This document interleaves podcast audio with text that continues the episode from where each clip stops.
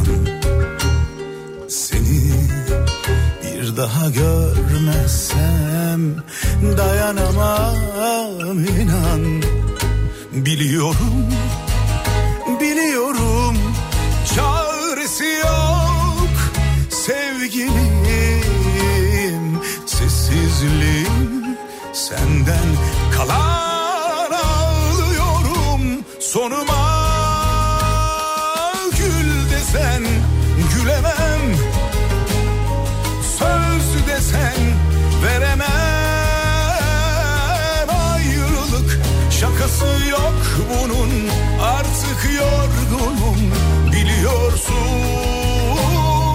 aldım nefesim yokluğun verişi yok bunun biliyorsun. Ayrılık şakası yok bunun. Artık yorgunum biliyorsun. Aldım nefesim yokluğun verişi yok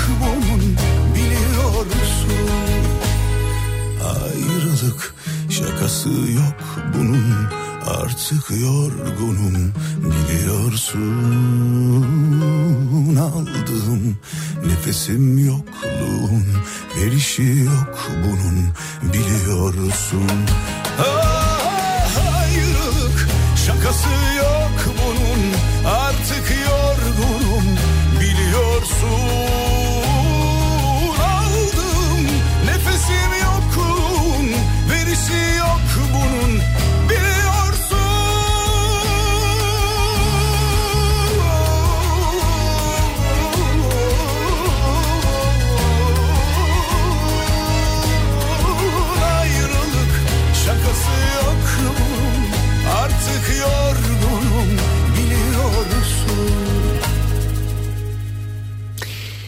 Türkiye'nin en kafa radyosundan, kafa radyodan hepinize günaydın. İstanbul sen bir rüzgar Yeni günün sabahındayız. Günlerden çarşamba. yürek Tarih 17 Haziran. Sisli, puslu bir İstanbul sabahından sesleniyoruz. Türkiye'nin ve dünyanın dört bir yanına. Aşk bir yolcu belki yoldaşı keder. Boğazında sözleri gemilerle dümlenen Sesine karışır her akşam segahnameler Göğsüne saplanmış bıçaklar gibi parlar toprağının üstünde. Aynalılar kavuşur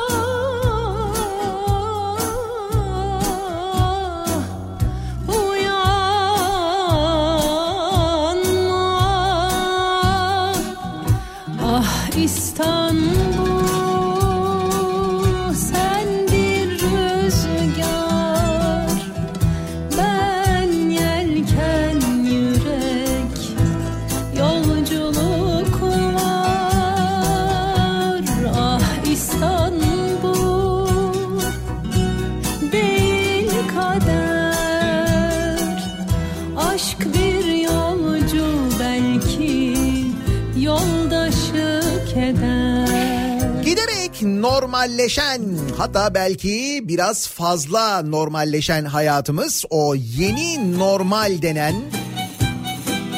duruma uymayan hayatımız. Fakat muhakkak uydurmamız gereken ve yeni normale maskeli hayata alışmamız gereken hayatımız. Özellikle bunu söylüyorum. Neden? Dünden bir görüntü var mesela. Şimdi Türkiye'nin birçok yerinden çeşitli görüntüler var. Özellikle maske takmanın zorunlu olduğu şehirler var. Türkiye'nin 42 kentinde sokağa maskeyle çıkmak zorunlu. Fakat bu kural e, pek böyle önemsenmiyor anlaşılan. O nedenle devlet artık e, bu konuda çok daha katı kurallar ve cezalar uygulamaya başladı. Zaten bir cezası vardı ancak denetimler epey bir artırıldı. Dün Türkiye'nin birçok kentinden gelen görüntüler bu maskeleri zorunlu olduğu halde takması zorunlu hal- olduğu halde takmayan sokakta maskesiz gezenlere ceza kesilmesi görüntüleriydi. Zannediyorum Bursa'dan bir görüntü vardı. Bir polis ekibine bu görev verilmiş. Ee, polis ekibi onun da yanında bir tane işte bir şey var e, haber ajansı var kamerayla bir yandan çekiyorlar. Polis artık tabii çok kalabalık ve o kadar çok maske takmayan var ki sıkılmış.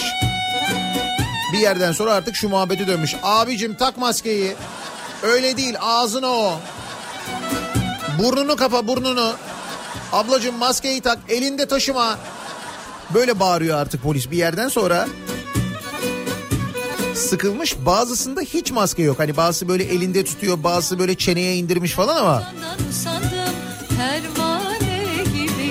kimisinde hiç maske yok. Onları yanına çağırıyor. Gel bakayım buraya. Nerede maske? Karşıdan cevap yok. Şimdi maske yani... Tamam alalım arkadaşı. Şuraya aracın yanına geçin. Arkadaş ceza kesecek. Bu noktaya gelmiş vaziyetteyiz. Belki de doğrusu bu. Ancak bu şekilde mevzuyu ciddiye alacağız belli ve bu caydırıcı olacak. 3150 lira ceza kesiliyor bu durumda. Şimdi o 3150 lira cezayı yiyen sizce bir daha maskesi sokağa çıkar mı? Kesin çıkmaz. Elinde cımbızı aynası Cumbada oturur Ama bir de işte o maskeyi doğru yere takmak önemli ki. yazı Bununla ilgili İstanbul'dan gelen bir görüntü var onu anlatacağım. Rastı Yastık çekerek Mahmure, Yastık dikerek mahmure. Yaşar yuvada kuş gibi Sek sek sekerek mahmure. Rastık çekerek mahmure Yastık dikerek mahmure Yaşar yuvada kuş gibi Sek sek sekerek mahmure Maskeyi kafasına taktı. Bunu Avrupa düşünsün. Biz güvenli ülkeyiz dedi. Bir de böyle demiş. Bak. Taksim Meydanı'nda turizm işletmecisi olduğu öğrenilen bir kişinin maskeyi ağzına değil, çenesine değil, kafasına takması görenleri şaşkına çevirdi. Maskenin faydası olmadığını, kişisel temizliğe önem verilmesi gerektiğini savunan turizmci, bir de bu turizmciymiş. Maskeyi kafama takıyorum, virüsü kafama takmıyorum dedi. Nasıl? Maskeyi kafama tak, ta- e, ta- takıyorum, virüsü kafama takmıyorum. Şeyi de var yani meselenin felsefesi de var hareketin. Olurken her şey tarihin tenceresinde aşure Kahvede içer Tüm dünyayı etkisi altına alan yeni tip koronavirüs mücadelede korunma yöntemi olarak e, maskeler önemli bir rol üstleniyor. Bazı yurttaşların kurallara uygun bir şekilde kullandığı maskeleri bazıları ya çenesinin altında ya da kolunda kullanıyor. Kolunda. Taksim Meydanı'nda turizm işletmecisi olduğu öğrenilen Gökhan Durgun isimli bir kişinin maskeyi kafasına takması görenleri şaşırttı. Banka önünde beklerken kafasında maskeyle dolanan Durgun kameraya şunları söyledi. Bu maskenin bana göre bir faydası yok. Sadece turizmci değil kendisi aynı zamanda epidemi uzmanı. Kutluyoruz. Önemli olan senin kişisel temizliğindir. İnsanlarla uzaktan iletişime geçtiğin zaman, dikkat ettiğin zaman bence bulaşmaz. Bence toplu ulaşımlarda taksiye bindiğimde takıyorum mesela kalabalık bir ortama girdiğim zaman ama genellikle sigara, su kullandığımdan dolayı mecburiyetten kafama taktım. Kişisel temizlik. Yani maske kullanmak bence herkesin kendi tercihidir. Kendileri nasıl istiyorsa öyle kullanılabilir. Benim gibi ağza değil kafaya takın. Konuşma uzadıkça saçmalıyor artık. Böyle devam ediyor. Oluyor ya böyle kameralar birisine yöneldiğinde konuştukça böyle bir yerden sonra konuşması gerektiğini, o konuşmanın uzaması gerektiğini düşünerek böyle sürekli cümle ekleyip böyle saçmalıyorlar ya. Aynen öyle oluyor. işler mahmur oturacak E, maskeyi kafama takıyorum. Benim gibi ağza değil kafaya takın. Böylelikle virüsü kafama takmıyorum. Ben turizmciyim. Bence Türkiye koronavirüs vakasında dünya genelinde en büyük başarıyı elde etti. Vaka sayısına ve hastanelere bakarsak bu gerçekten başarıdır. En son ne zaman baktığını bilmiyoruz tabii. Doğu ve Batı Avrupa'ya baktığımız zaman Türkiye başarılıdır. En kısa zamanda turizmin açılmasını umut ediyorum. Şu an rezervasyon oranları yüksek. Önemli olan bunu Avrupa düşünsün. Biz güvenli ülkeyiz. Güvenli olmasak maskeyi kafamızda taşımazdık. Bizde bir huy vardır temizlik demiş turizmci. Halkımızın en azından bir bölümünün turizmcilerin hepsinin böyle değil onu biliyorum ben. Hastalığa ve hastalıktan korunmaya yaklaşma şekli bu.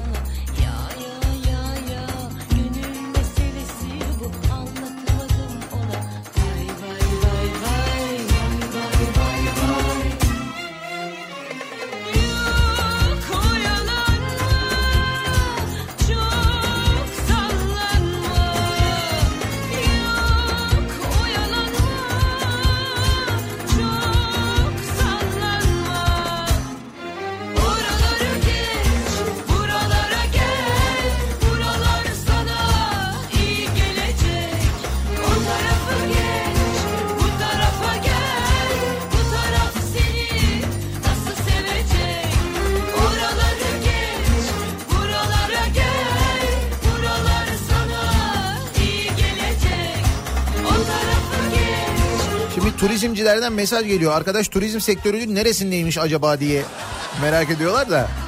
Şimdi turizmci olması ya da başka bir meslek o önemli değil ki ne olacak? Bak Amerika başkanı adam mesela demiş ki şu anda test yapmayı durdurursak daha az vakamız olur demiş. Amerika Başkanı Donald Trump böyle demiş. Şu anda test yapmayı durdurursak daha az vakamız olur. Böyle demiş adam. Bu Amerika Başkanı. Bu da turizmci işte. İnsan neticede yani.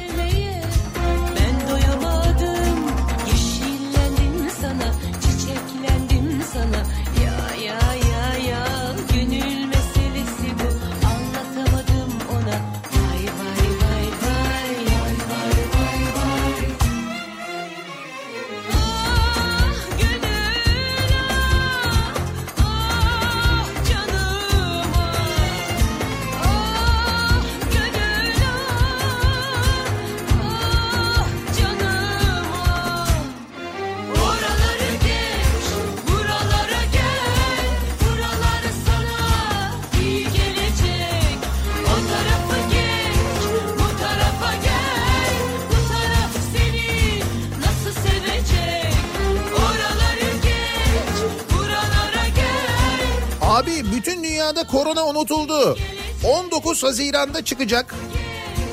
The Last of Us Part 2 oyununa kitlenmiş durumda ki oyunun çıkacağı tarihte oyunu satın almak için uzun kuyruklar oluşacakmış. Öyle miymiş?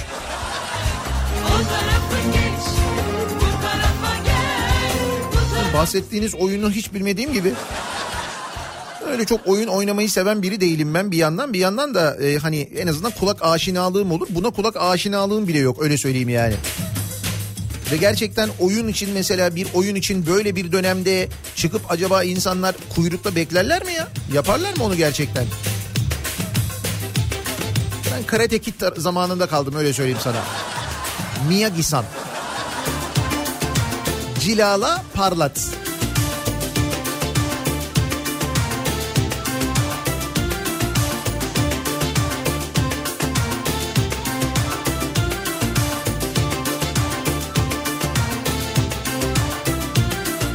Eğlence yerlerinde daha doğrusu eğlence yerleri kapalı gerçi ama kendi eğlencelerini yaratarak yine sosyal mesafeyi sıfırlayanlar.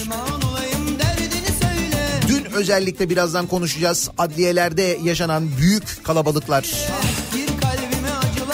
Dedi ki insanlar mecburiyetinden gidiyorlar buralara. İşte bir dava var özellikle icra konusunda icra dairelerinde inanılmaz kalabalıklar oluşmuş. De ki mecburiyetinden gidiyor insanlar. Kırıkkale'nin Karakeçili ilçesinde asker uğurlamasına gelen bir kişide koronavirüs testinin pozitif çıkması sonucu 14 ev tedbir amacıyla karantinaya alınmış. İzmir'den Kırıkkale'nin Karakeçili ilçesine bir yakınının asker uğurlamasına geliyor adam. İzmir'den Kırıkkale'ye yani pek zorunluluk gibi durmuyor değil mi? Ve e, geldiğinde bütün oradaki herkese koronavirüs bulaştırıyor. Çünkü kendisinde var. Şimdi mahallenin bir bölümü karantinaya alınmış mesela.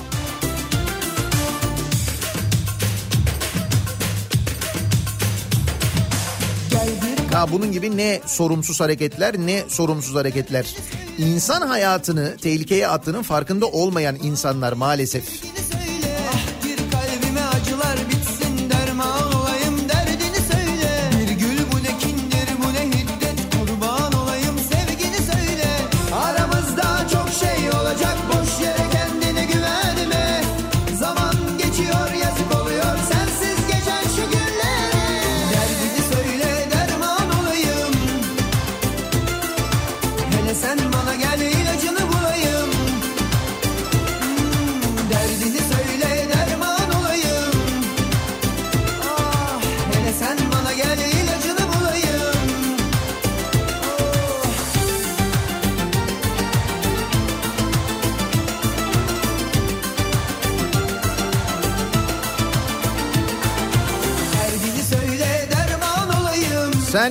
15 yaşında oğlu olanlara sor Lost of Us'ı. Kesin canım çok popüler bir oyundur ben eminim o yaş grubu için çok önemlidir. De Böyle bir dönemde oyunun yeni versiyonunu almak için sıraya girmeye değer midir gerçekten de?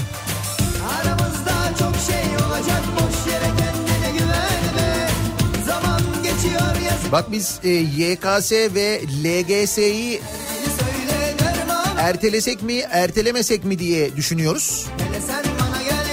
Daha doğrusu düşünüyor bilim kurulu üyeleri de gerçekleşir mi bu saatten sonra bence zor ama çok büyük bir tehlike olduğunu söylüyorlar. Hastalığın yayılması için.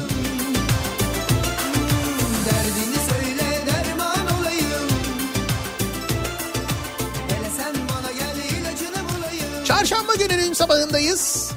Nasıl bir sabah trafiğiyle güne başlıyoruz? Hemen dönelim. Trafiğin durumuna bir bakalım.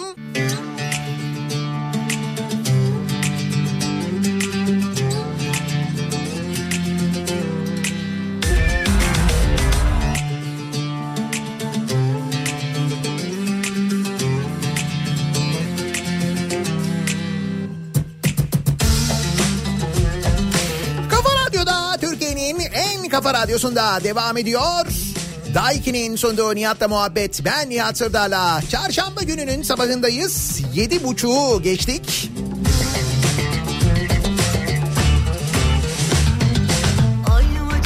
Açmış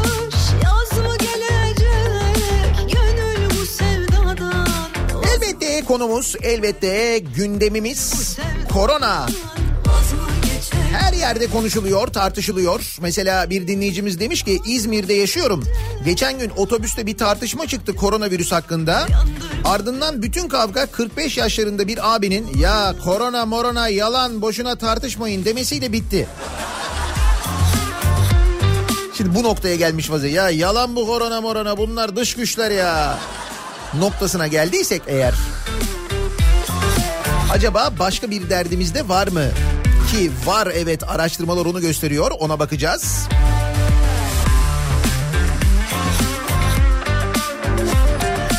Ama ondan önce aktaracağımız haberlerimiz var. Muğla'nın Marmaris ilçesinde bir suç örgütü çökertilmiş. Civalı zarla gelen servet. Hileli zar ve iskambil kağıtları ile kumar masasında kaybettirdikleri kişilere borçlarını ödemeleri için senet karşılığı yüksek faizle borç para vererek tefecilik yapan iki suç örgütüne üye 20 şüpheli düzenlenen operasyonda yakalanarak gözaltına alındı. Çeteye bak. Hem kumar oynatıyorlar hem hileli kumar oynatıyorlar borçlandırıyorlar dolandırıyorlar. Düzenlenen baskınlarda kılıç, pala, kılıç mı? Çelik çubuk ve çok sayıda senet, borçluların yazılı olduğu ajanda, hileli zarlar, oyun kağıtları ele geçirildi. Bu kılıç bayağı bir yaygın hale geldi herhalde. Bir vakit çok dalga geçmiştik. Böyle birinin bagajında bulunmuştu kılıç. Ankara'da bir kavga çıkmıştı. Trafikte bir kavga. Sonra şikayet üzerine e, o kavgaya karışan arabayı yakalamıştı polis. Belediye başkanının oğluydu galiba değil mi? Arabasının bagajından kılıç falan çıkmıştı. Evet.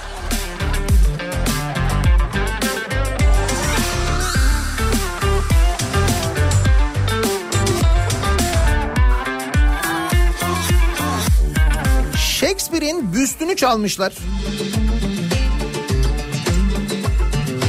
Romeo çalmışlar.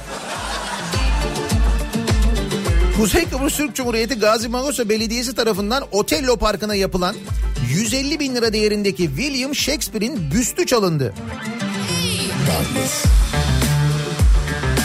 4 yıl önce törenle açılmış olan büst 150 bin lira değerindeymiş.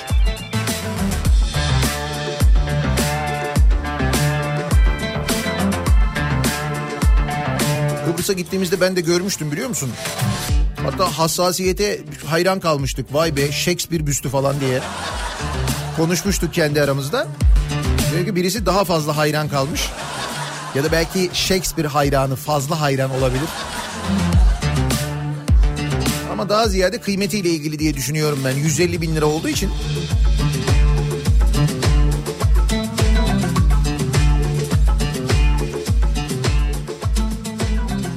Kimmiş acaba bu sanatsever hırsız? Ankara'da ise Türkiye dışından gelen ki son zamanlarda sıkça görüyoruz. Dünyanın farklı ülkelerinden tabii bu korona zamanı artık eskisi kadar değil ama Güney Amerika'da dahil olmak üzere hırsızlık yapmak için, dolandırıcılık yapmak için Türkiye'ye gelen ve insanları dolandıranları ki geçen gün Güney Afrikalı birinden konuşuyorduk. Hani bu dövizleri boyalı kağıtla getirip he, şu makineye şuradan sokuyoruz buradan euro çıkıyor bak. Ama işte o makinenin çalışması için bir sıvı lazım o sıvının parası lazım. Bu makine alüminyum folyo ile mi kaplı ya? Ya şimdi X-ray'den geçirirken onun için kapladık biz. Normalde böyle değil o. He tamam.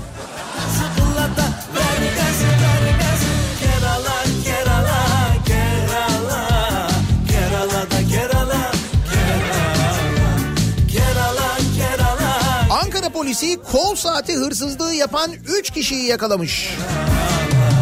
Başkentte faaliyet gösteren bir iş yerinde tanesi 25 bin dolar olan kol saati çalındı. Şimdi normal koşullarda tanesi 25 bin dolar olan bir kol saatine şaşırmamız gerekirken biz şaşırmıyoruz. Niye? Çünkü kol saati konusunda bilgimiz, görgümüz, tecrübemiz var. Ve nasıl hediye edildiğini de biliyoruz değil mi bu kol saatlerinin?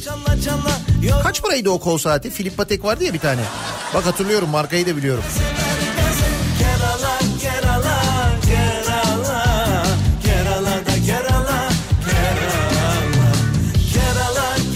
Nasıl çalmışlar? Şüphelilerden birinin saat alma bahanesiyle iş yeri çalışanını oyaladığı, kadın şüphelinin perdeleme yapıp diğer kişinin de vitrindeki saatleri çalarak pantolonun içine sakladığı tespit edildi. Zanlar üzerinde yapılan çalışmalar ve kamera görüntülerinin incelenmesi neticesi hırsızlık olayını gerçekleştirdiği tespit edilen Tunus uyruklu 3 kişiden Tunuslu 3 kişi Çayma BT isimli kadın tespit edildi. Olay sonrasında Çayıma'nın internet kafeye gittiği, internet üzerinden yurt dışı iletişimi kurduğu belirlendi. İnternet kafede şahsın oturduğu bilgisayar sandalyesinde yapılan incelemede bulunan saç telinden alınan biyolojik örneklerle şahsın kimliği tespit edildi. CSI Ankara. Vallahi bravo. İstanbul Havalimanı'nda polis ekiplerinin gerçekleştirdiği PIM operasyonunda, operasyonun ismi de PIM olmuş. Çayma BT yakalandı. Görüntülerde Fas uyruklu olduğu tespit edilen Zakana C isimli kişiyle Irak uyruklu Yaser A isimli iki erkek zanlı da bir otelde yakalandı. Faslı, Tunuslu, Iraklı.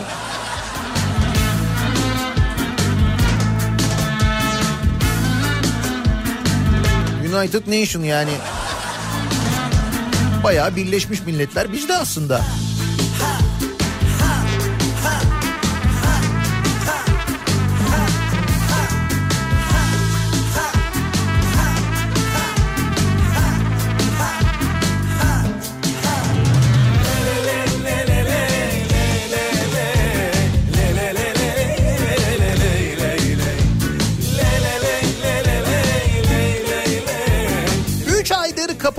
Dükkanına 391 bin lira elektrik faturası geldi. 391 bin lira. Evet elektrikte bir zam var ama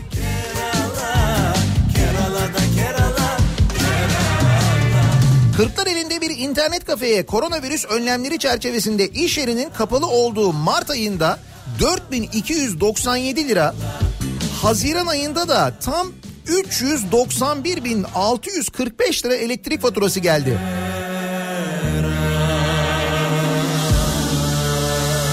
Kafeyi işleten Necmi Ateş Mart ayındaki faturaya yaptığı itiraz sonuçlanmadan Haziran ayında gelen fatura ile şoke oldu. Zaten 3 aydır kapalıyız. İnternet, su faturaları, kira var, vergiler işliyor. Biz bunlarla cebelleşirken bir de böyle elektrik faturasıyla uğraşıyorum. 30 bin nüfuslu ilçenin bütün faturasını galiba bana yazmışlar dedi. Baba eski. Bir de demişler ki e, şirket faturayı önce ödeyin sonra itiraz edin demiş. Ben bu saçmalığı da anlamıyorum ya. Önce öde sonra itiraz et ne? 391 bin lira elektrik faturası gelmiş. Belli ki bunda bir enayilik var işte. Arıza var, bir şey var, bir sorun var. Sen bunu düzeltti. Faturayı yenileyeceğine önce öde sonra itiraz et neymiş? Yıl olmuş 2020.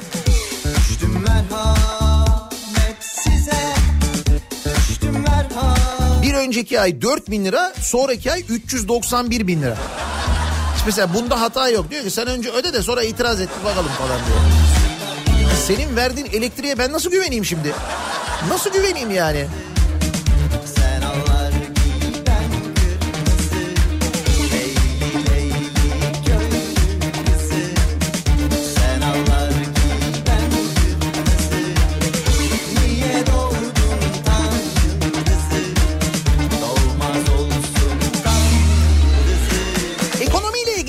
Sıkıntılar, geçinme derdi en büyük problemimiz oldu yeniden.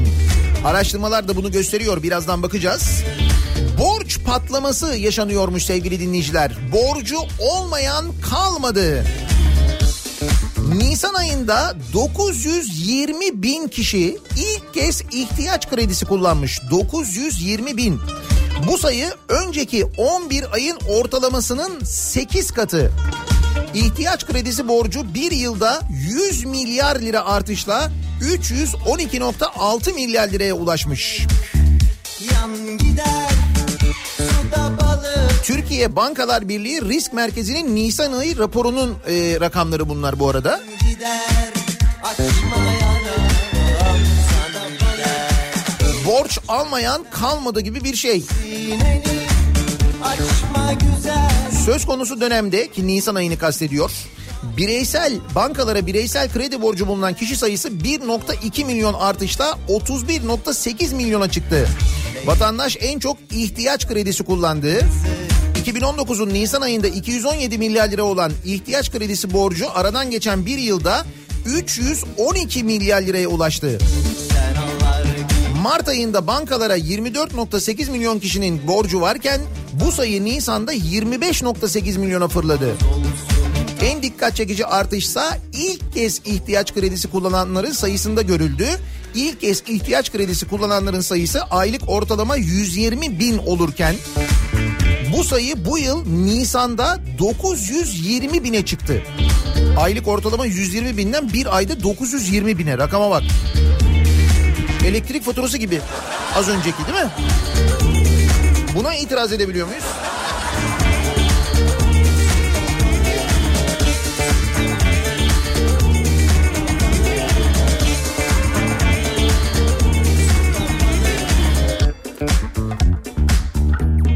Edemiyoruz değil mi? Açlık sınırı 2394 lira.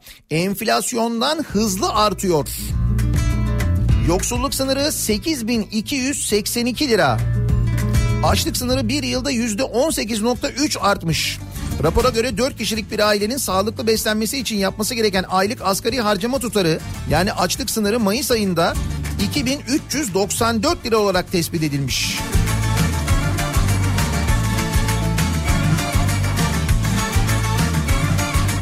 Aç kalmamak için e, ihtiyaç kredisi alırken o sırada e, paraları nasıl saçtığımızı gün gün konuşuyoruz değil mi?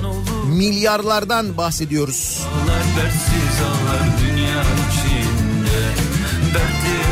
Ha, hassasiyetlerimiz var. Mesela yardıma ihtiyacı olana yardım ediyoruz. Kampanyalar düzenliyoruz. Bu arada o düzenlediğimiz kampanya var ya bu biz bize yeteriz. O para ne oldu? Yani toplandı ne oldu mesela? Nereye harcandı? Ne yapılıyor? Bilebiliyor muyuz onu? Görebiliyor muyuz bir yerden acaba? Söyle söyle Yok gerçekten merak ettiğim için soruyorum. Çünkü biz bu yardım kampanyalarıyla böyle bağış kampanyalarıyla toplanan paraları sonra unutuyoruz. Sonra ne oldu bilmiyoruz. Gerçekten bilmiyoruz çünkü bize söylemiyorlar. Bakın biz sizden bu kadar para topladık. Bu paraları da aldık şuraya şuraya şuraya işte şu kadar insana bu şekilde dağıttık falan denmiyor bize. Ve sonra aradan bir zaman geçiyor. Öğreniyoruz ki o zaman toplanan paralar o böyle büyük bağış kampanyalarıyla toplanan paralar meğer e, ihtiyacı olanlara yani toplanmanın gerekçesi olan insanlara dağıtılmamış. Nitekim dün e, sabah konuşmuştuk biraz. Bugün daha detayı var tabii her yerde yok. Bazı gazetelerde var. Seslerini duyurmak için e, AKP önünde toplanan gazilere müdahale edildi. Görenler gaziye bu yapılır mı dedi. Kim gaziler? 15 Temmuz gazileri. Onlar için toplanan 300 milyon lira. Bu 300 milyon lira gazilere ya da bu 15 Temmuz'da hayatını kaybedenlere, şehitlere verilmemiş. Onların yakınlarına verilmemiş. Hala verilmemiş. Bakın üzerinden kaç sene geçmiş. Bugün gelen 15 Temmuz'da FETÖ'cüleri püskürtmek için canlarını ortaya koyan gaziler kendileri için toplanan 300 milyon liranın dağıtılmamasına tepkili. Önceki akşam AKP Genel Merkezi önünde toplanmışlar. Ancak gazilere müdahale edilmiş. Arbede yaşanmış. iki gazi yaralanmış. Bir gazi her tarafım delik deşik platinle yaşıyorum 30 sene polislik yaptım diyerek yapılanlara tepki göstermiş.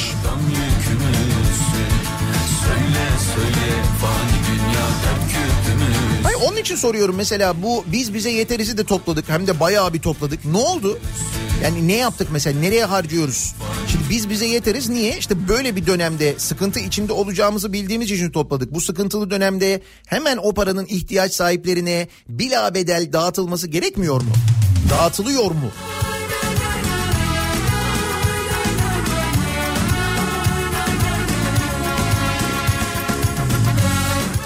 Kadar borçlanma az önce anlattığım rakamları düşündüğünüz zaman işte bu kadar borçlanma o, borcun belki zamanında ödenmemesi beraberinde sonra davaları işte icraları getiriyor. Nitekim dün e, adliyeler uzun bir aradan sonra yeniden çalışmaya başladı ve adliyelerdeki kalabalık inanılmaz bir kalabalık. Kimselere Koronavirüsü salgını sebebiyle durdurulan borca itiraz süreleri için dün adliyelerdeki icra müdürlüklerinde özellikle çok büyük bir yoğunluk yaşanmış. 7 günlük borca itiraz sürelerini kaçırmak istemeyen vatandaşlar icra müdürlüklerinin önünde uzun kuyruklar oluşturmuş.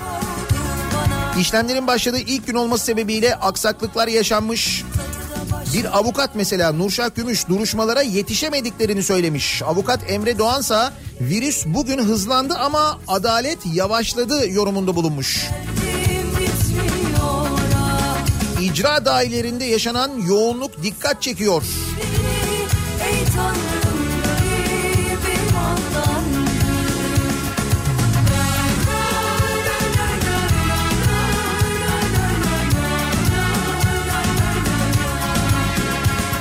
Ankara Söğütözü Söğütözü'ndeki icranın önü iç- içerisi hınca hınç dolu. Dışarıda bir kuyruk var acayip. Sosyal mesafe diye bir şey yok bu arada kuyrukta onu da söyleyeyim. Çağlayan'daki İstanbul Adalet Sarayı'nın önündeki kuyruk yine aynı şekilde ve yine sosyal mesafe genellikle yok. çare aradım Aşkına doyamadım Şimdi diyorum ya gündem hangi konuyla değiştirilmek istenirse istensin olmuyor. Çünkü herkesin derdi ekonomi. Bakın yapılan son bir araştırma var. Ipsos'un yaptığı bir Türkiye gündemi araştırması. Mart ayından beri ilk kez koronavirüsün de önüne geçti. Yurttaşın en önemli sorunu ekonomi. Uluslararası araştırma şirketi Ipsos'un yaptığı koronavirüs salgını ve toplum araştırmasında yurttaşın en önemli sorun olarak gördüğü konu Mart ayından beri ilk kez ekonomi olarak çıkmış. Vakaların başladığından bu yana ilk kez salgının en önemli sorun olma seviyesi yüzde 39'a inmiş ve ekonomi salgını geçmiş. Bugün Türkiye'nin yüzde 43'ü ekonomiyi Türkiye'nin en önemli sorunu olarak görüyormuş. Birinci sırada ekonomi var yüzde 43, ikinci sırada yüzde 39 beni Ey koronavirüs salgını olarak görülüyor.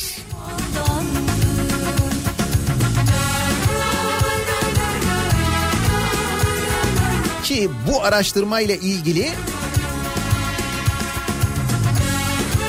birazdan e, kripto odasında çok daha detaylı konuşulacak onu da hatırlatayım.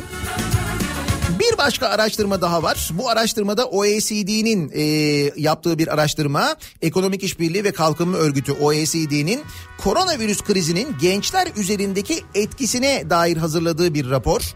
15-24 yaş arasındaki gençlerin en çok kaygı duyduğu konuların başında akıl sağlığı, gelir ve istihdam geliyormuş. En çok bu konularda endişeliymiş gençler. İçimizi dert etmem ama hayata bir sıfır geriden başlama Akıl sağlığı e, birinci sırada bak akıl sağlığı. Bizim gençler de böyle mi düşünüyor acaba?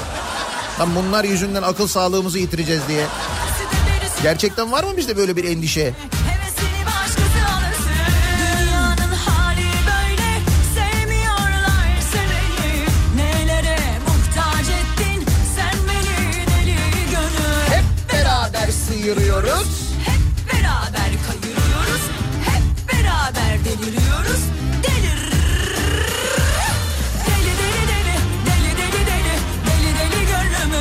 belki bu şarkılarla kendi kendimize delirmeyi belki tolere ediyoruz. Bir alışıyoruz değil mi?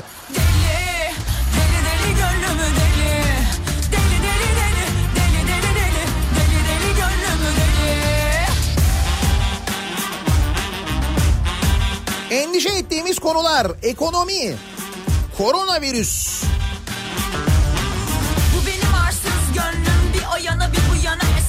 gençlerde işsizlik, akıl sağlığı, gelir, istihdam. Sizin endişeli olduğunuz konu ne acaba diye biz de bu sabah dinleyicilerimize soralım istiyoruz. Bunu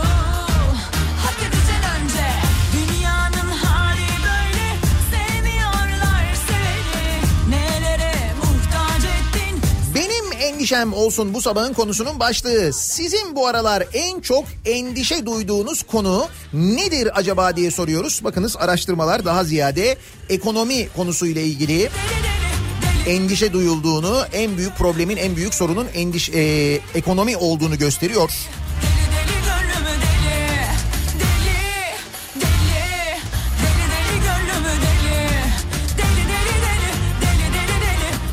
Endişem bu sabahın konusunun başlığı. Sosyal medya üzerinden yazıp gönderebilirsiniz. Twitter'da böyle bir konu başlığımız, bir tabelamız, bir hashtagimiz an itibariyle mevcut. Benim endişem başlığıyla yazabilirsiniz. Mesajlarınızı bize gönderebilirsiniz. niyatetniyatsırdar.com elektronik posta adresimiz bir de WhatsApp hattımız var 0532 172 52 32 0532 172 kafa Ama hak edeceksin önce Deli deli deli Deli deli deli Deli deli gönlümü deli Deli deli deli Deli deli deli Deli deli gönlümü deli Deli deli deli Bakalım hangi konularda endişeliyiz? Bir ara verelim. Deli deli deli Deli deli Reklamların ardından yeniden buradayız.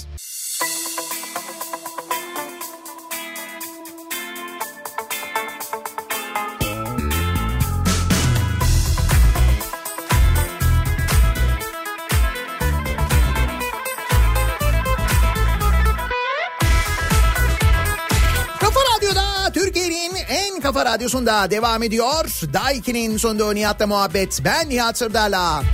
Çarşamba gününün sabahındayız. 8'e 2 dakika var saat. Benim endişem bu sabahın konusunun başlığı. Hangi konularda endişe duyuyoruz bugünlerde acaba diye konuşuyoruz. Dinleyicilerimize soruyoruz. Çeşitli araştırmalar. Bu araştırmalarda ekonomi ön plana çok çıkıyor. Türkiye'nin en büyük probleminin ekonomi olduğuna yönelik bir araştırma sonucu var mesela. İstanbul'da dinleyenler için bir kaza bilgisi trafiği epey etkileyen bir kaza bilgisi. Tem'de köprü yönünde Avrupa yakasında meydana gelen bir kaza var. Takla atan bir araç olduğu yönünde bir bilgi var. O nedenle büyük bir kaza iki yönde de trafiği etkilemiş vaziyette. Yani köprü yönünde meydana geldi kaza. Geriye doğru şu anda otogar sapağına kadar ulaştı ama diğer tarafta da izleyenler sebebiyle epey büyük bir yoğunluk var. Mahmut Bey yönünde de haberiniz olsun.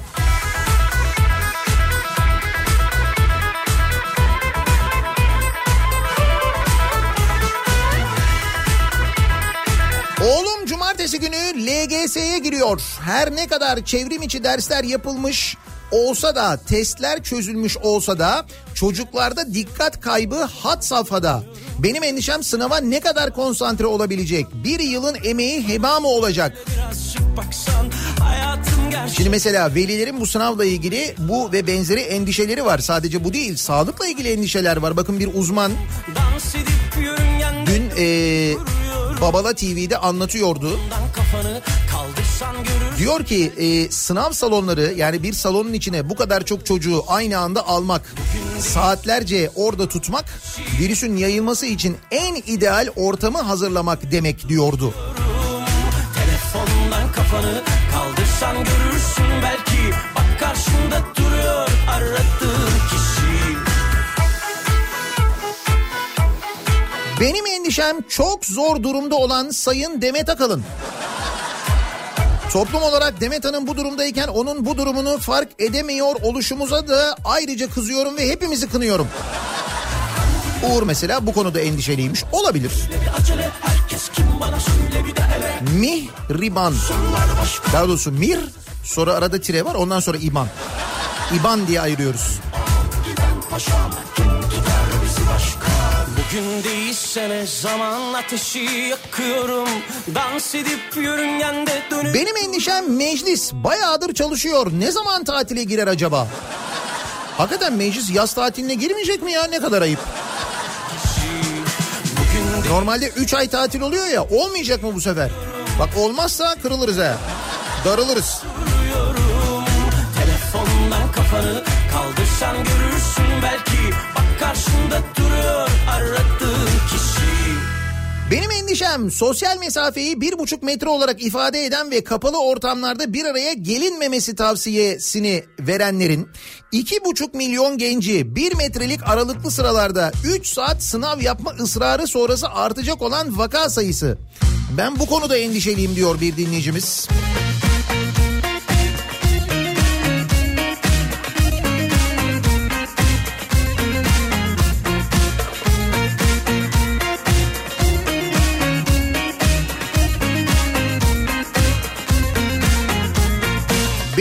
endişem muskalar diyor Özlem. Dün konuşmuştuk ya hani bir bu koronavirüsten korunma diye sattıkları muska keriz yolma duası çıktı diye. Bu aslında bir e, şeymiş fake bir e, ilanmış yani o ilanı da birisi e, şaka olsun diye hazırlamış. Öyle bir satış yapılmıyormuş. Fakat mevzu çok ciddiye alınmış. Haber falan da yapılınca çünkü televizyonda bunun haberi yapılmış. Ben de o televizyonda haberi yapıldıktan sonra görünce internet sitelerinde dedim ya televizyonda da haberini yaptıklarına göre herhalde gerçektir dedim. Meğer değilmiş. Şakaymış yani. He ama alan olmaz mıydı? Bence olurdu. Bunu bilmemiz kötü zaten. Ben buradayım bil ki iki elim yakanda Bela mısın dünya neşemizi çalsan da Biz buradayız bil ki Benim endişem durumun daha da ağırlaşacak olması. Hangi durumun? Ekonomik durumun açlık sınırı 2394, yoksulluk sınırı 8282 lira. Az önce söylemiştik.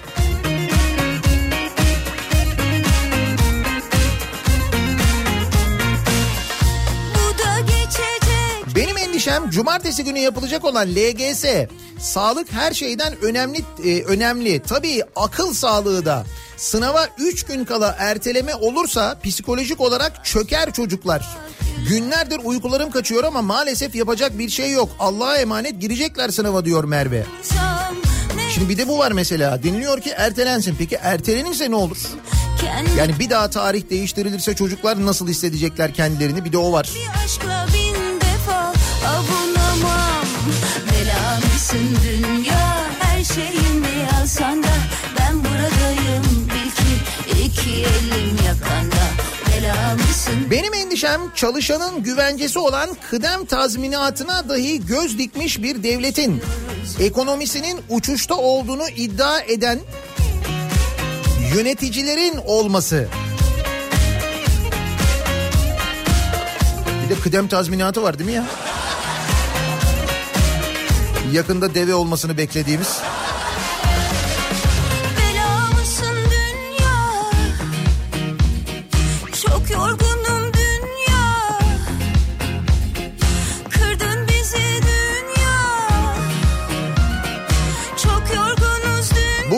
Kıdeme dokunma başlığı var mesela Cumhuriyet'te.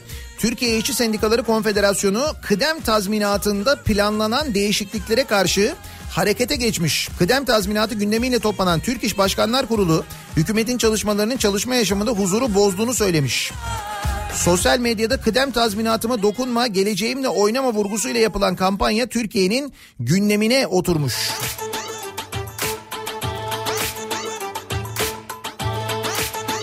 Bu arada nakit para bulunamadığı için işsizlik fonunu beslemek amacıyla hükümet kolları sıvadı. 130 milyarı aşkın kaynağı tahvillerde bulunan fon için hükümetin hazırladığı istihdam kalkanı paketinde işverenin işsizlik fon payı iki katına çıkıyor. Halen %2 olan işveren katkısı %4'e çıkacakmış. Bu işsizlik fonunda bir para vardı biliyorsunuz. O paralarla sonra banka ta- bankalara tahvil verildi değil mi? Şey banka tahvilleri alındı pardon. O bankalara para koymak için kamu bankalarına. Şimdi işsizlik fonunda para yok. İşsiz kalsan para yok diyor yani. Sonra diyorsun ki niye ekonomiden endişe ediyor insanlar? Cesaretle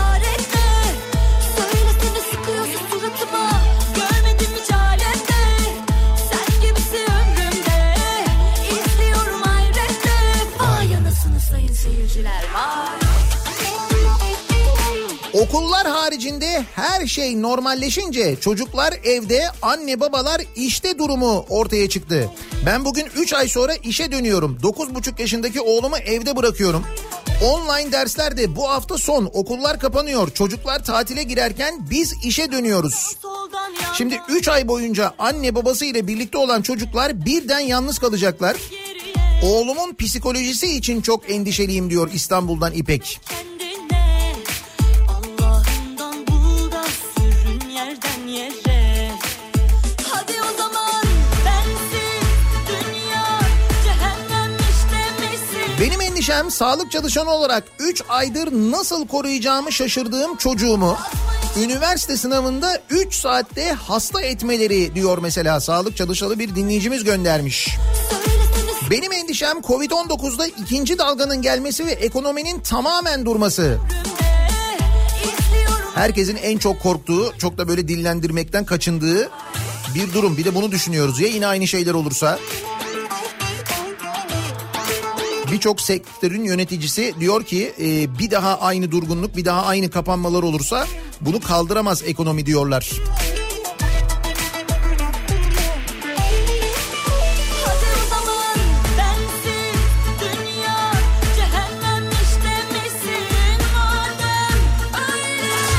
Daha hassas dinleyicilerimiz var. Çok daha önemli konularla ilgili endişe duyuyorlar. Benim endişem diyor Antalya'dan Soner.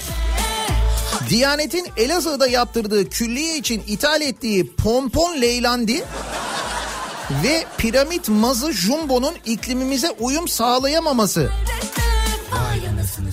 Yani çok daha fazlası da ithal edildi ama bu ikisiyle özellikle aramda bir duygusal bağ oluştu diyor. Pompon leylandi, piramit mazı jumbo. Bunları ben de çok sevdim. Akıbetlerini çok merak ediyorum. Nasıl olacak acaba?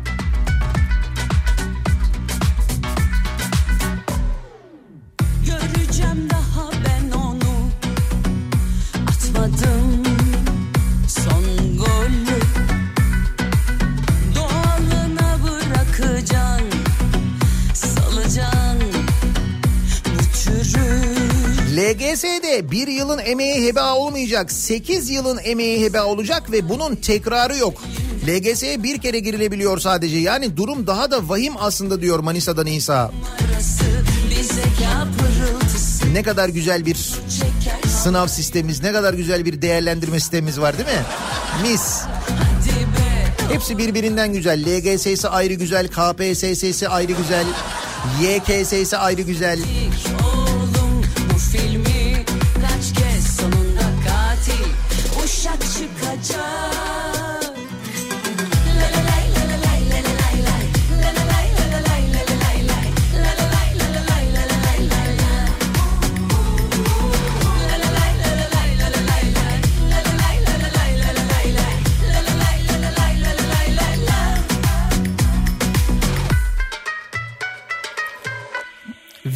İnsanlara her şeyi unutturmuş.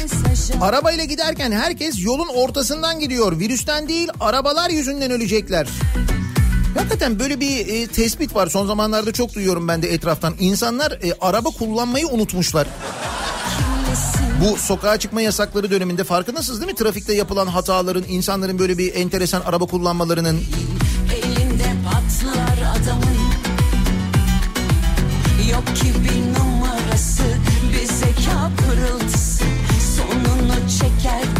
Ankara'da İstanbul yolu.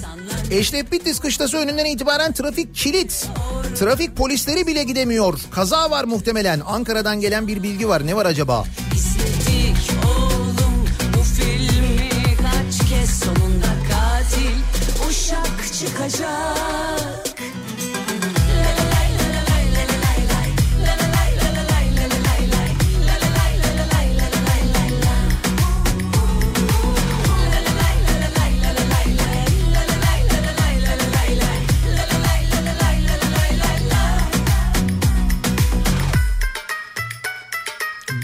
endişem büyük bir depremin olması. Deprem paraları nerede diye soruyor bir dinleyicimiz.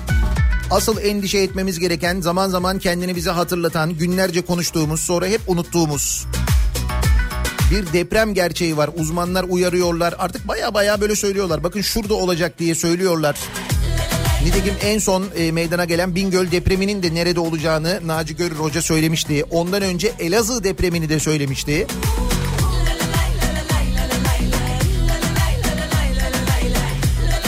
Hani hep diyorduk ya mesela nerede olacağını bilmiyoruz, ne zaman olacağını bilmiyoruz. Yani evet tam gün tam saat bilmiyoruz ama hani nerede olacağını biliyoruz. Artık uzmanlar bunu da söylüyorlar ama buna rağmen önlem alınmıyorsa insanlar endişe etmekte haklı değil mi?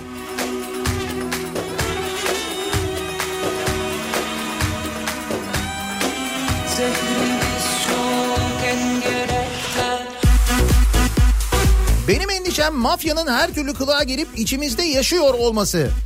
Resmen İstanbul Büyükşehir Belediye Başkanı'nı açıkça tehdit ettiler ve savcılık bir şey yapmıyor. Kim tehdit etmiş ya? Taksicilerden Ekrem İmamoğlu'na tehdit. Esnaf eski esnaf değil anında İstanbul'u kitleriz. Bütün taksiciler tehdit etmiyordur canım.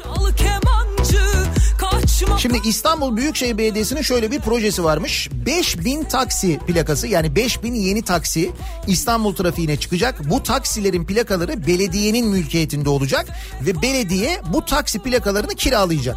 Şimdi mevzu bu. Bıçakla öldür Fakat en başından beri bu yeni taksinin, yeni taksilerin ya da yeni taksi plakalarının olmasının önüne set koyanlar kimler? Eski taksi plakaları sahipleri. Çünkü taksi plakalarının değerinin düşeceğini düşünüyorlar. Bir de diyorlar ki bu kadar taksi İstanbul'a yeter biz bile iş bulamıyoruz diyorlar. Belediye de diyor ki e, İstanbul'un diyor nüfusu bu kadar. Bakın bütün dünya kentlerinde işte şu kadar nüfusa bu kadar bu kadar nüfusa bu kadar taksi var. İstanbul'da e, işte 90 1987 senesinden beri hala verilmemiş taksi plakası. 5000 taksi plakası olacak yeni. Bunlar belediye tarafından kiraya verilecek. Galeriler tarafından değil. Bir de böyle bir sistem var bizde. Galeri yani o plakanın sahibi var. Plakanın sahibi götürüyor onu galeriye veriyor. Galeri ondan sonra götürüyor onu taksiciye kiralıyor. Taksici e, galeriye ödüyor, ona ödüyor, buna ödüyor falan. Kimin kime çalıştığı belli değil. Tuhaf bir sistem var. Bir de e, taksi standartları değişecek. Mesela bu 5000 taksi İstanbul taksisi olacakmış. Şimdi bununla ilgili de şimdi kim söylemiş bu lafı onu öğren- öğrenmeye çalışıyorum da. Heh, e, Bağcılar Oto Center'daki galericiler. Oto Center'da plaka alım satımı yapan bir firmanın sahibi Gürsoy Atlı. O söylemiş bu lafı. Demiş ki İstanbul'u kitleriz. Esnaf eski esnaf değil. Anında İstanbul'u kilitler. Kimse plakasını satmasın demiş.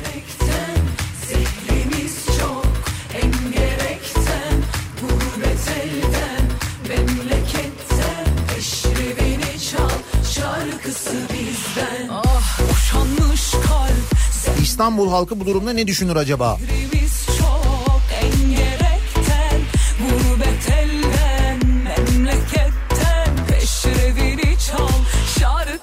Bizden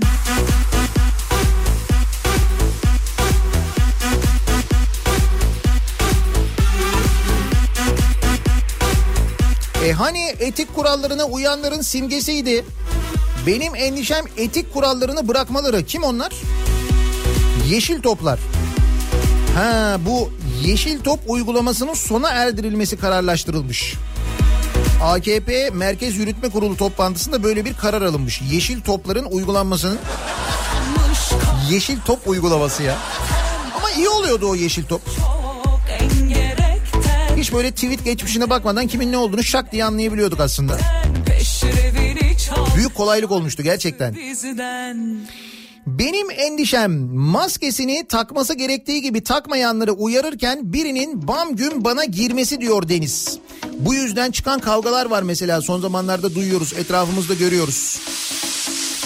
Halbuki uyardığınız insanın sağlığı ve onun ailesinin sağlığı için de aynı şeyi söylemiş oluyorsunuz. Aslında o uyarıyı hem onun için hem kendiniz hem etraf için yapıyorsunuz. Fakat bunu anlatamıyorsunuz ki.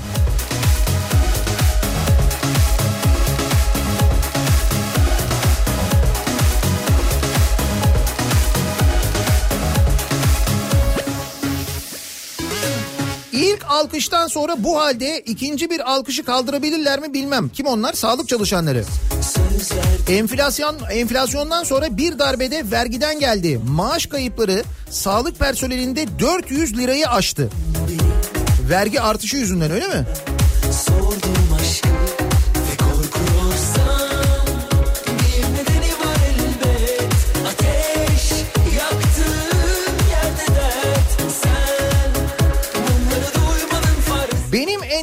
DASK diyor Emre.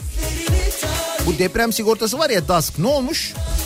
Elazığ depremi oldu. Evimiz orta hasar verildi. Çevre Bakanlığı yıkım kararı aldı. Şimdi DASK sigorta ücreti olan 140 bin lirayı ödemiyor. Verdiği cevap ev deprem anında yıkılmamış. Devlet kendini sağlama almak için yıktı. Bedeli ödemeyeceksiniz o zaman biz niye DASK yaptık diyor.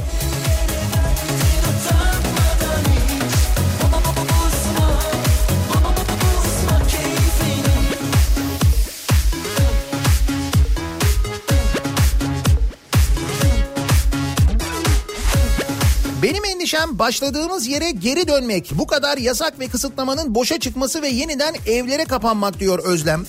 Söz verdim ben bir daha asla sevmem diye Yemin ettim ben çoktan bir tuhaf duygularla Almanya'da yaşayan bir Türk olarak benim endişem diyor Deniz. Bu yıl tatil için Türkiye'ye gelirsem acaba sorunsuz geri dönebilir miyim? Bu yalnız benim değil burada yaşayan bütün Türklerin endişesi. Alman turistler de Türkiye'ye gitmeyi düşünmüyorlar burada demiş. Mesela Almanya'daki ortamda bu. Almanya'da Türkiye ile ilgili konuşulan bu. Her sene Türkiye'ye gelen gurbetçilerin kafasındaki soru bu.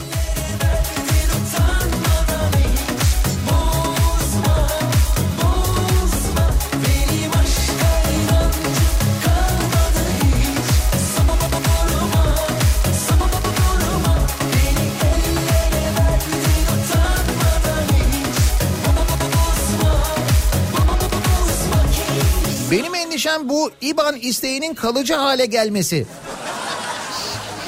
Evet değil mi? Her an korkuyoruz böyle yine bir İBAN acaba... Benim endişem önümüzdeki hafta sonu ve sonraki hafta yapılacak sınavlarda hastalığın yayılması. Ayrıca ekonomik durumumuz beni çok korkutuyor. Bugün kredi alanlar yarın bunları nasıl ödeyecek? Ödeyemezlerse neler olacak?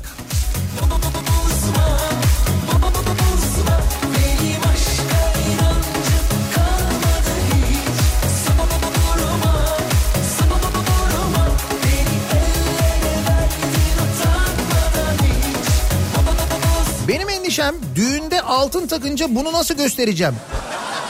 Şimdi altını zarfa koyup kutuya mı atsam o zaman kimse anlamaz. O yüzden de artık altın takmayacağım. Onun yerine nakit para yeter. E tabi madem kutuya bırakıyoruz. Zarfın içine koyalım makul bir miktar. Çünkü altını da alamıyoruz. Çeyrek olmuş dur bakayım ne kadardı? 600 küsür lira. Gram altın 380 lira.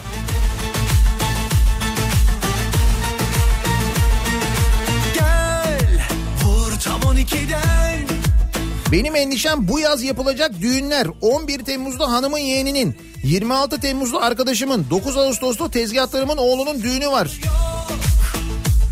Kalabalık düğünlere gitmek büyük risk. Ki o düğünlerin kalabalık olmaması için birçok kural konulmuş vaziyette. Geçen gün konuşmuştuk.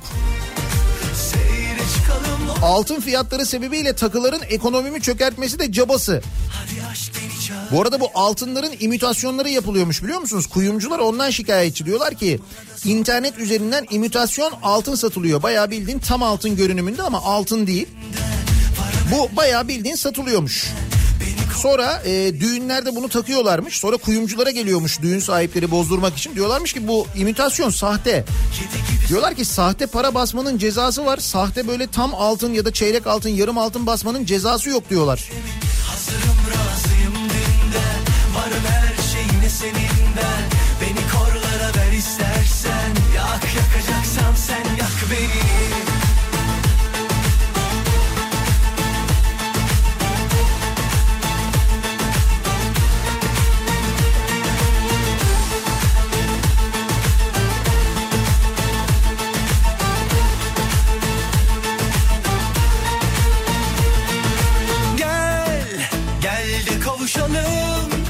Benim endişem tünelin ucunda gözüken o ışık. Diyorum ışık değil o tren diyorum. İnan, inanmıyorlar bana.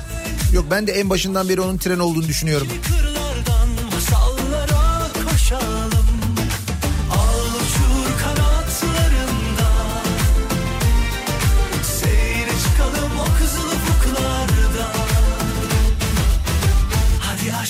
Benim endişem acaba komşularımın hangisinin listesindeyim diyor Ali.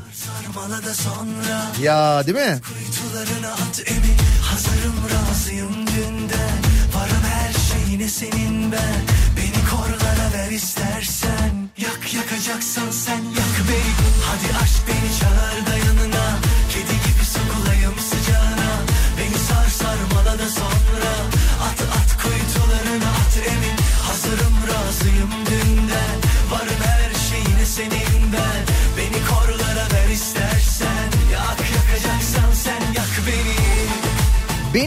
endişem burada çalışıyor olmak diye e, anlık gelen bir fotoğraf var sevgili dinleyiciler. Çağlayan Adliyesi'nden.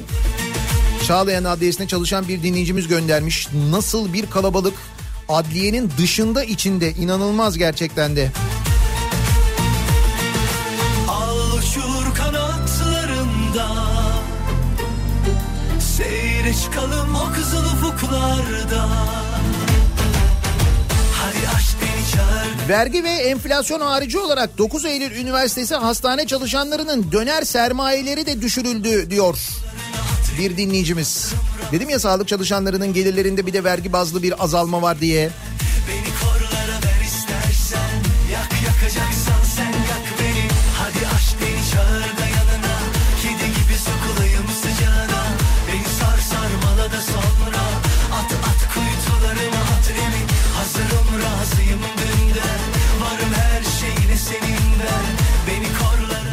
Korlara Benim endişem hava ist. yakacaksan sen yak beni Ne olmuş hava iste? Hava ist İstanbul Büyükşehir'den alındı, Ulaştırma Bakanlığı'na verildi. 18 lira olan ücret 30 lira oldu. 50 lira olur mu diye endişeliyim.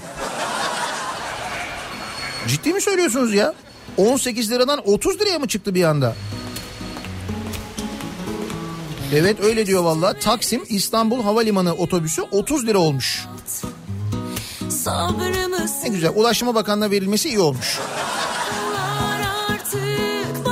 İstanbul Belediyesi'ne su yok.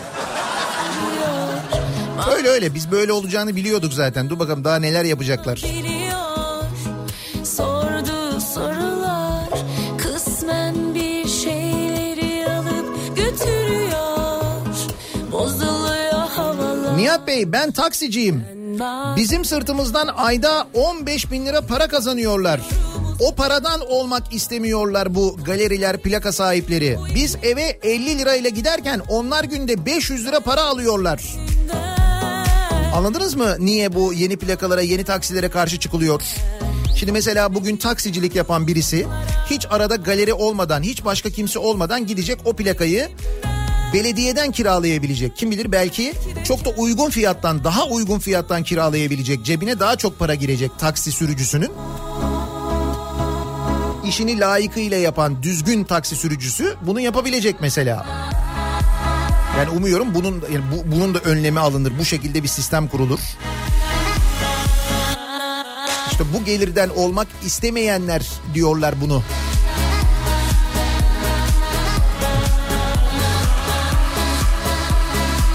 Ankara'da Şaşmaz Kavşağı'nda bir kaza varmış. Ondan dolayı trafik kilit. Şimdi çekici geldi kaldırılıyor diyor dinleyicimiz. Hatta kaldırılmış da olabilir.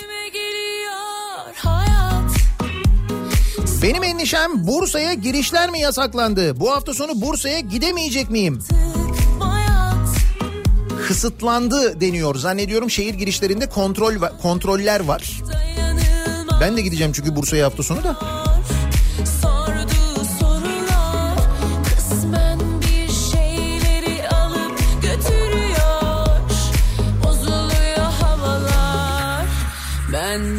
Ankara'da Eşref Bitlis kışlası ilerisi köprü altında kamyondan dökülen alüminyum malzeme ve şerit daraltma var tamam. Bir tır köprünün altından geçerken e, mesafeyi hesap edememiş yine. Ve üstündeki malzemeler komple yere dökülmüş o nedenle bir şerit kapanmış buna bağlı bir yoğunluk yaşanıyor Ankara'da. uzaklara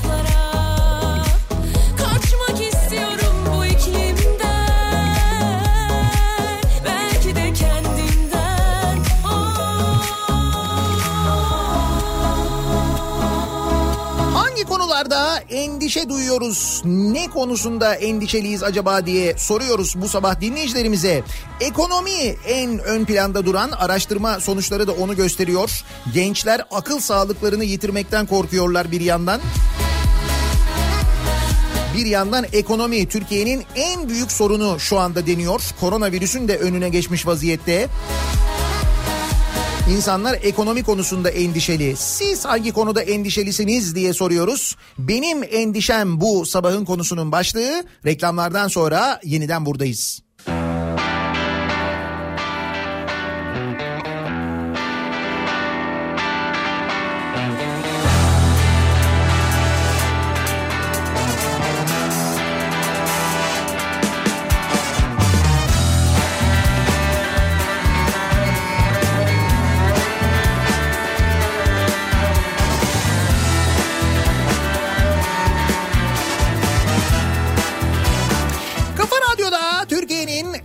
Kafa radyosunda devam ediyor. Daiki'nin sonunda Nihat'la muhabbet. Ben Nihat Sırdar'la. Benim endişem bu sabahın konusunun başlığı. Hangi konuda endişeliyiz memleket olarak, ülke olarak? Ipsos'un yaptığı bir araştırma var ki bu araştırmaya göre ekonomi konusunda endişeliyiz. En çok korktuğumuz konu ekonomi. En büyük problemimiz, sorunumuz bu. Koronavirüsün de önüne geçmiş vaziyette ekonomiyi. Hatta Ipsos'un yaptığı bu e, Türkiye gündemi araştırması ile ilgili bizim yayınımızın hemen ardından Kripto Odası'nda Güçlü Mete'nin konuğu Ipsos Türkiye CEO'su Sidar Gedik olacak. Bu araştırma üzerine konuşulacak. Onu da hatırlatalım.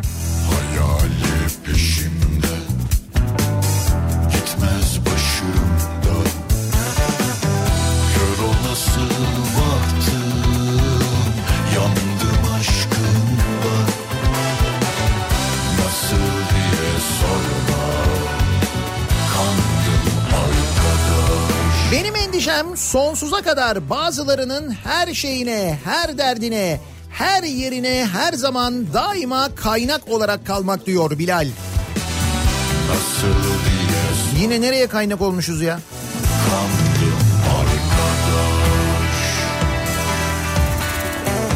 Salgın boyunca geçim sıkıntısı yaşayan yurttaşların ekonomik taleplerini reddeden meclis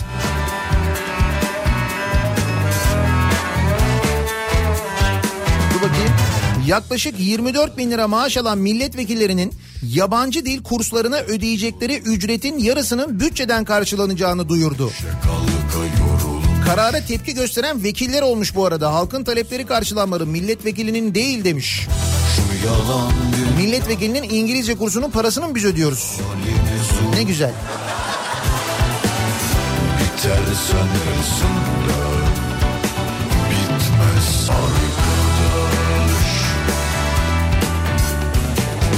Endişem Vakıfbank Yönetim Kurulu toplantılarının artık Kırkpınar Çayırı'nda olması. Ya da belki de bir minder. bir güreş minderiyle de çözülebilir aslında.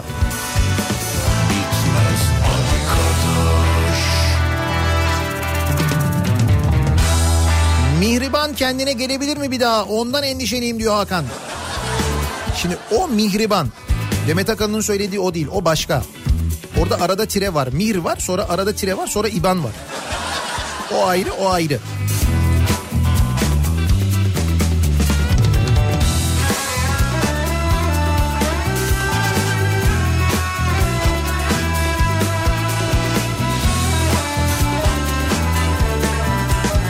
Benim endişem kültürümüz nereye gidiyor? Nereye gidiyor kültürümüz? AKP'li belediye kendini şeyh ilan eden ve naylon fatura kullanmaktan 60 ay hapis cezası alan Mustafa Özbağ'a kültür merkezi vermiş. Kültür merkezi evet ne güzel.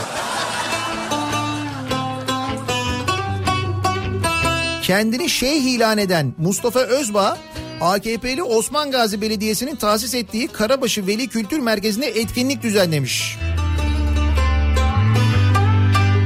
Çok güzel kültürel faaliyetler bunlar. Ne güzel.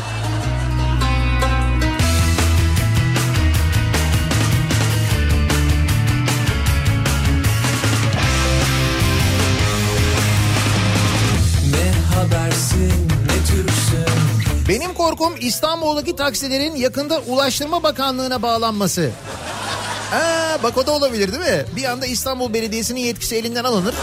Hop Girmez cam oldu olur mu olur yazın bir kenara.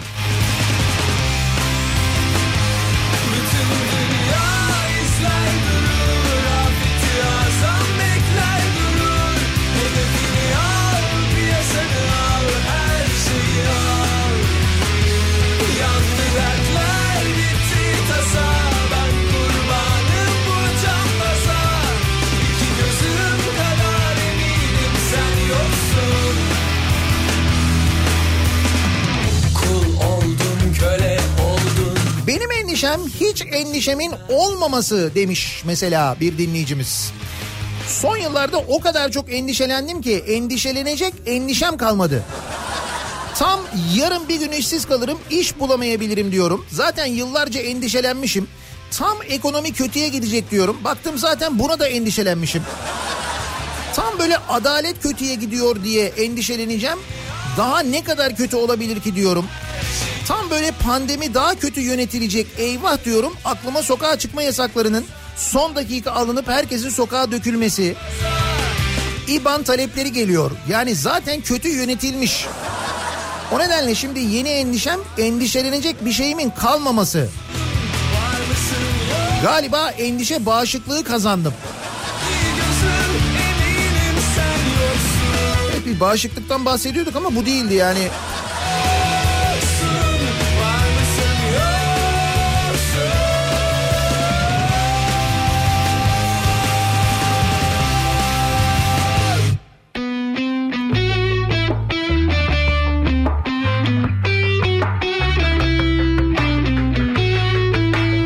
Tem'deki kazada aracı çekiciyle çekip yola kum döktüler. Ama trafik kolay kolay açılmaz orada diyor bir dinleyicimiz. Şimdi oradan geçen birisi bilgilendirmiş.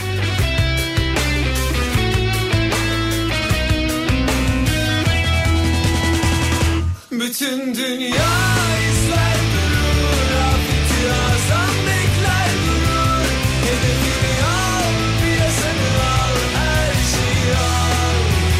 Benim endişem İzmir Manisa arasına bir tünel daha yapılır mı acaba?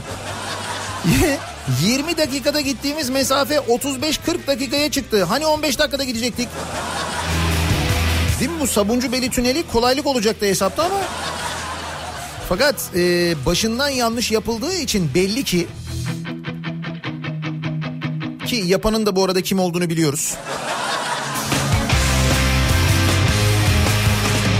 İzmir Manisa arasında seyahat edenler için sabah ayrı eziyet, akşam ayrı eziyet şeklinde oldu o yol.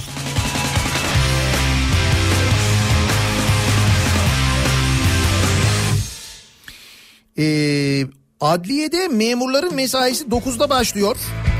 Vatandaşları 8.30'da almaya başladılar. Dışarıda basına malzeme vermemek için. Bir de vatandaş içeride memuru bekliyor. Yakında bu yüzden tartışmalar başlar adliyelerde diyor. Adliyeden bir dinleyicimiz yazmış. Ne kadar güzel planlamışız. Meğer değil mi?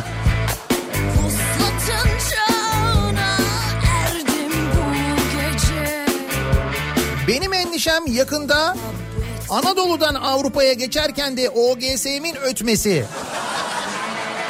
Ararım Az kaldı az. Dur yakında o. yerde Muhtemelen gündemde de çok yer almasın diye bir hafta sonu aniden birinci köprünün ve ikinci köprünün Anadolu Avrupa geçişlerindeki o taklar çalışmaya başlar. Yakında.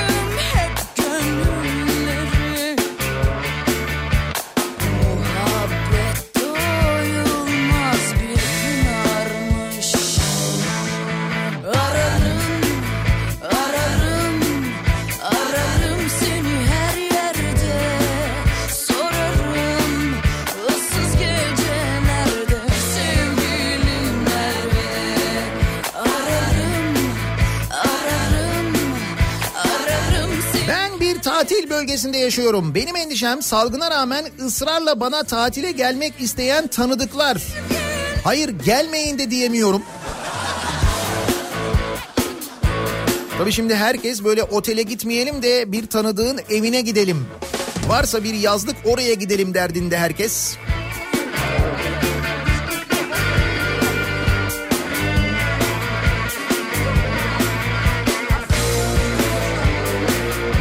endişem turizm sektörünün maalesef 2020 yılında kapıya kilit vuracak olması. Marmaris'te oteller açılmadı, plajlar kapalı, dolayısıyla binlerce insan işsiz kaldı, kalmaya da devam edecek. Yabancı turist gelmeyecek öyle anlaşılıyor. Dün Rusya ile ilgili bir haber vardı. Rus turistler de e, Türkiye'ye gelmeyeceklermiş öyle deniyor. Ararım seni her yerde Sorarım Turizm geliri Türkiye'nin ekonomisi için son derece önemli. sevgilim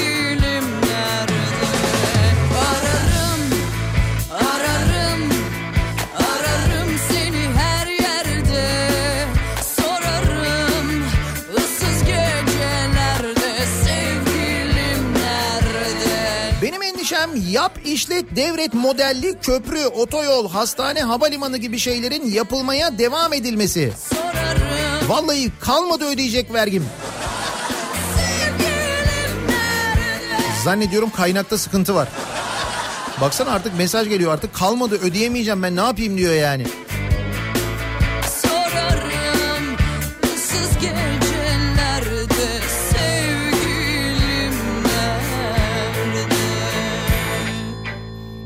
Benim endişem boş damacananın yeniden kayyum olarak atanması. Yok artık canım daha neler.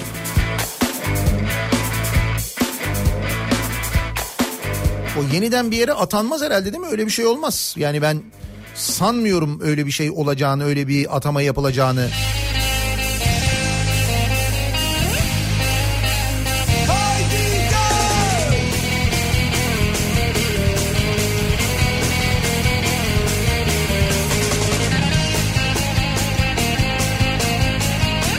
Endişem fiyatların yarı yarıya düşmesi.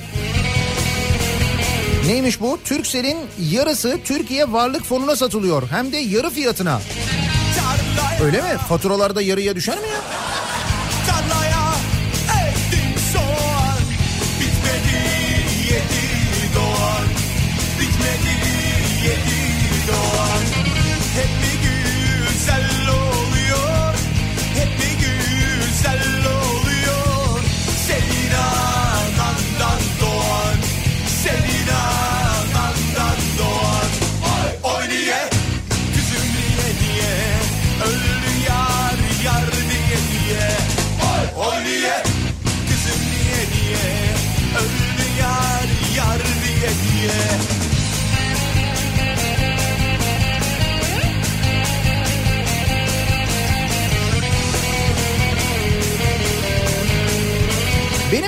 Sağlık çalışanlarına verilen ek ödemelerdeki uçurum il ve ilçe sağlık müdürlüklerinde filyasyona çıkan doktora 8 bin lira onunla aynı anda filyasyona çıkan hemşireye lise mezunuysa 100 lira üniversite mezunuysa 400 lira ek ödeme verildi. Hekimler dışındaki yardımcı sağlık personeli için ek ödeme konusunda hep mağduriyet var. İşte bu kadar alkışlayabiliyoruz. Kalanları yani o 8 bin lira veriyoruz diğerlerine alkış. Bir de zaten baştan peşin peşin söyledik biliyorsunuz. Hakkınız ödenmez falan diye işte ödeyemiyoruz yani.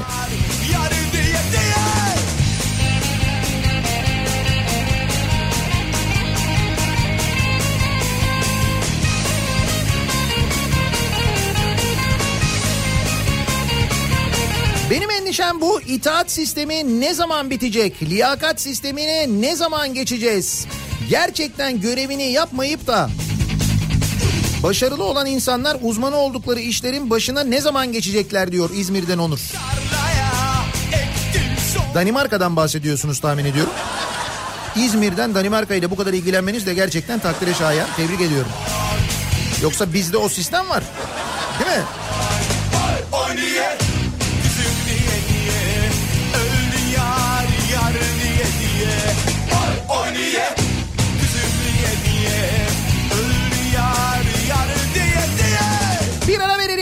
Reklamlardan sonra devam edelim. Benim endişem bu sabahın konusu hangi konularda endişeliyiz acaba diye dinleyicilerimize soruyoruz. Reklamlardan sonra yeniden buradayız.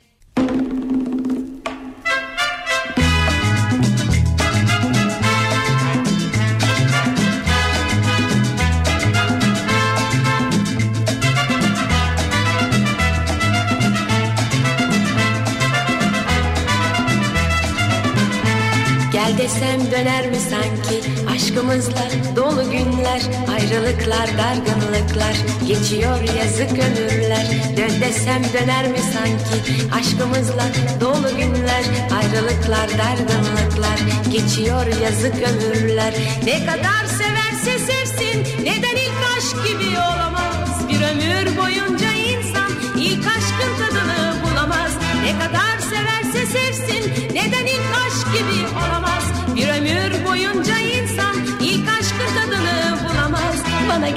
gel diyebilsem sana aşkımı anlatabilsem yine maziye maziye dönsem senin aşkına hiç doyum olmaz bana gel diye gel diyebilsem sana aşkımı anlatabilsem yine maziye maziye dönsem senin aşkına hiç doyum olmaz la la la la la la la la la Kafa Radyo'da Türkiye'nin en kafa radyosunda geliyoruz. Bir Nihat'la muhabbet programının daha sonuna. Çarşamba gününün sabahındayız. Hangi konularda endişeli olduğumuzu, Türkiye'nin probleminin sorununun ne olduğunu bu aralar konuştuk ki yapılan araştırmalar da aynı şeyi gösteriyor. Ekonomi konuşuluyor sadece. Nitekim Ipsos'un yaptığı koronavirüs salgını ve toplum araştırmasında Yurttaşın en önemli sorun olarak gördüğü konu Mart ayından beri ilk kez ekonomi olarak çıkmış. İşte bu araştırmayı yapan Ipsos'un Türkiye CEO'su Sidar Gedik birazdan Kripto Odası'nda Güçlü Mete'nin konuğu olacak. Bu araştırmayı ve sonuçlarını konuşacaklar. Bu akşam 18 haberlerinden sonra eve dönüş yolunda ben yeniden bu mikrofondayım. Yine maziye maziye dönsem senin aşkına hiç doyum Tekrar görüşünceye dek güzel bir gün, sağlıklı bir gün geçirmenizi diliyorum. Hoşçakalın. senin aşkına hiç doyum olmaz